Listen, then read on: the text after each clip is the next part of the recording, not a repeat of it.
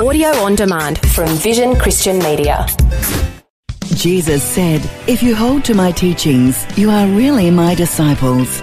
Then you will know the truth, and the truth will set you free. I remember once a man said to me, I'm not really into spiritual warfare. I said, Well, actually, it's not an elective. We don't have much choice. We are in a warfare. The Bible says that we are to be wary of our enemy, to be strong in the Lord, to put on the armor of God, and to stand against him. Now, the Christian life actually consists of two things battling and building. Jesus likened the Christian life to building a tower and going out to war. We see from the book of Nehemiah the same principle. Uh, Nehemiah, when he was rebuilding the wall of Jerusalem, came under attack. And so the Bible says that he had a sword in one hand and a trowel in the other. And that's the nature of the Christian life. It's battling and building. But remember this, the main focus was on building. It's just that Nehemiah had an enemy. And so whilst he was building, he needed to be aware and prepared for his enemy should he come under attack.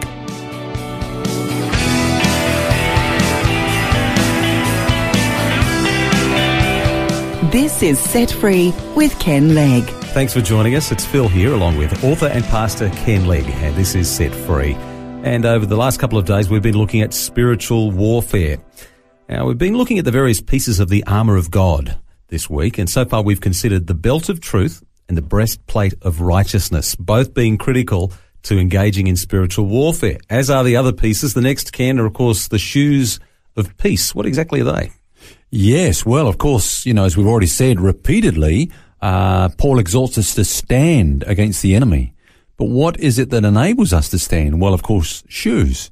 Now, shoes were an important part of the soldier's armour. In fact, they were probably the most underestimated part of his armour. Now, the Roman soldier's shoe was more like a sandal. It was a sole with straps with which it was fastened to the foot. Now, on the sole were studs which gripped the crust of the earth where the soldier stood. And so the shoes prevented him from slipping. Um, you know, if he was sliding and falling all over the place, well, he would be vulnerable if he went down. He'd be an easy target against the enemy. Now, when we're trying to find out what do these represent to us, okay, what, what are the shoes of peace in terms of our Christian life? Sounds like football boots to me. well, they had studs, okay. they were pretty close. But let's have a look at um, Romans chapter 5 for a minute and verses 1 and 2.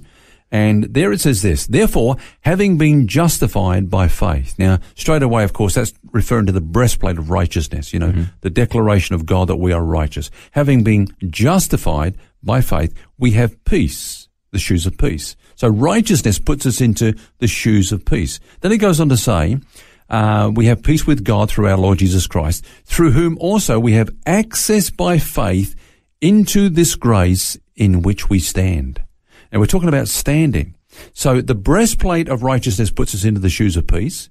So we have peace with God. You know, we are reconciled to God. And the consequences of that is that we now have access to God's grace and it's by His grace that we stand.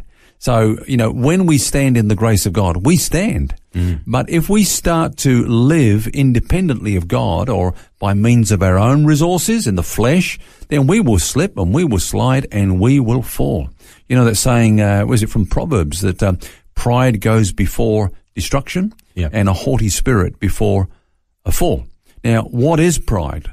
What is uh, humility? Humility is not just saying, oh, you know, I'm nothing, I'm no one, because the Bible doesn't say that. Mm. The Bible says, you know, we're sons of God, we're kings and priests and so on. But humility is not to say, I'm nothing, but without him I can do nothing.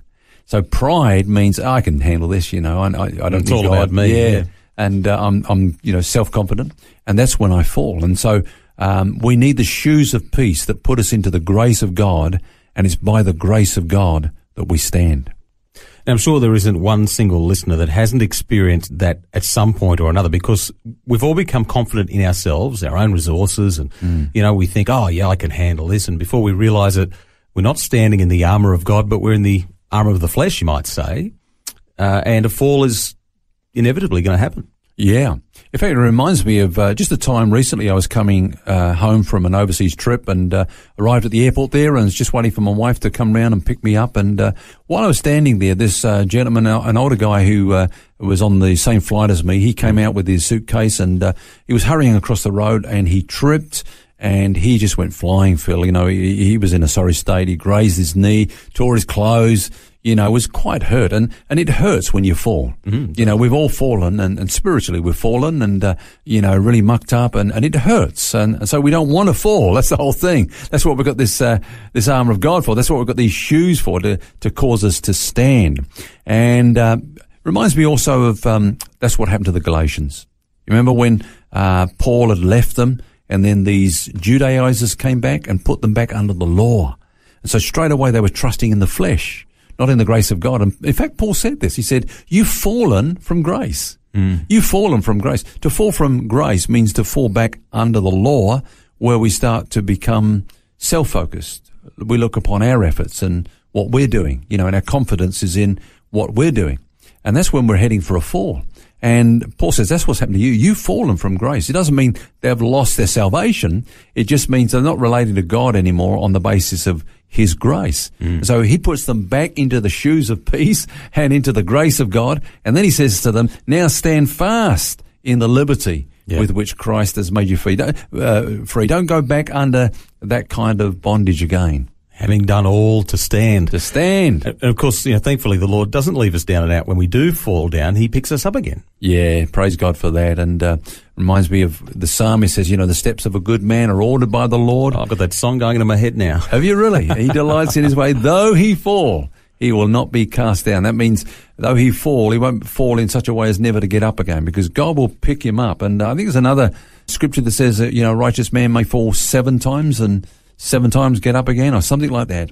As you say, Phil, you're so spot on there is that um, God in his grace comes to us and picks us back up again and puts us back into the grace of God. I was reading just the other day um, Hannah's prayer in 1 Samuel chapter 2. Mm-hmm. These are the words that she said Those who stumbled are girded with strength. Those who did fall, in other words, have now been girded about with the strength of God. They've been put back into the grace of God. And that's what God does in his kindness and his love to us. Okay, so let's just go back over these. We've got the belt of truth, the breastplate of righteousness, and the shoes of peace. Yeah. How do we actually apply those in a practical sense to spiritual warfare? Because I've still got this picture in my mind of, you know, somebody wrestling somebody, you know, that, that yeah. kind of, that kind yeah. of warfare. But when you have a picture of putting on something, I, I can see, okay, well, somebody's getting dressed and, yeah. and then wearing those things. Yeah. Those two pictures don't align. Well, actually, if you look at those first three that we have looked at carefully in, in Ephesians chapter 3, Paul doesn't say put on those parts. He says having put on. Ah. And there's a, a subtle difference. I mean, we have settled what is the final authority in our lives concerning truth, and that's the Word of God. Okay, so we don't have to go through that argument every time. We've already made that decision is God's word is truth. It's the ultimate authority in our lives. Now we've settled the issue of our righteousness is not in our works. It's not in our behavior. It's in what Jesus has done for us and the fact that he's credited what he's done for us as if it was our very own and it is our own now. You know, we are righteous because we have the righteousness of God in Christ. So are you saying if, if I'm still wrestling with that issue, I haven't actually yeah. got to that point, I'm not actually ready for spiritual warfare? No, I'm saying this, hey, hang on, let's just remind ourselves here. I know that God's word is truth, so therefore I can defeat this lie. I know that I am righteous because of Jesus, so I don't have to come under this condemnation. I put on the breastplate of righteousness, and Satan is just trying to make me forget that. And then, of course, there's the shoes of peace. Now, that means that we are at peace with God. There's nothing we can do that will take us out of this uh, state of being reconciled to God. Nothing we can do that can lose that. Whatever the issue is, we must never think, okay, well, today God doesn't like me because I've not been so good. No, we're totally reconciled to God. He doesn't love me any less today than He loved me yesterday. So these things are forever things. They've already been settled. And, you know, having put on these things, we just remind ourselves that the, this is our position.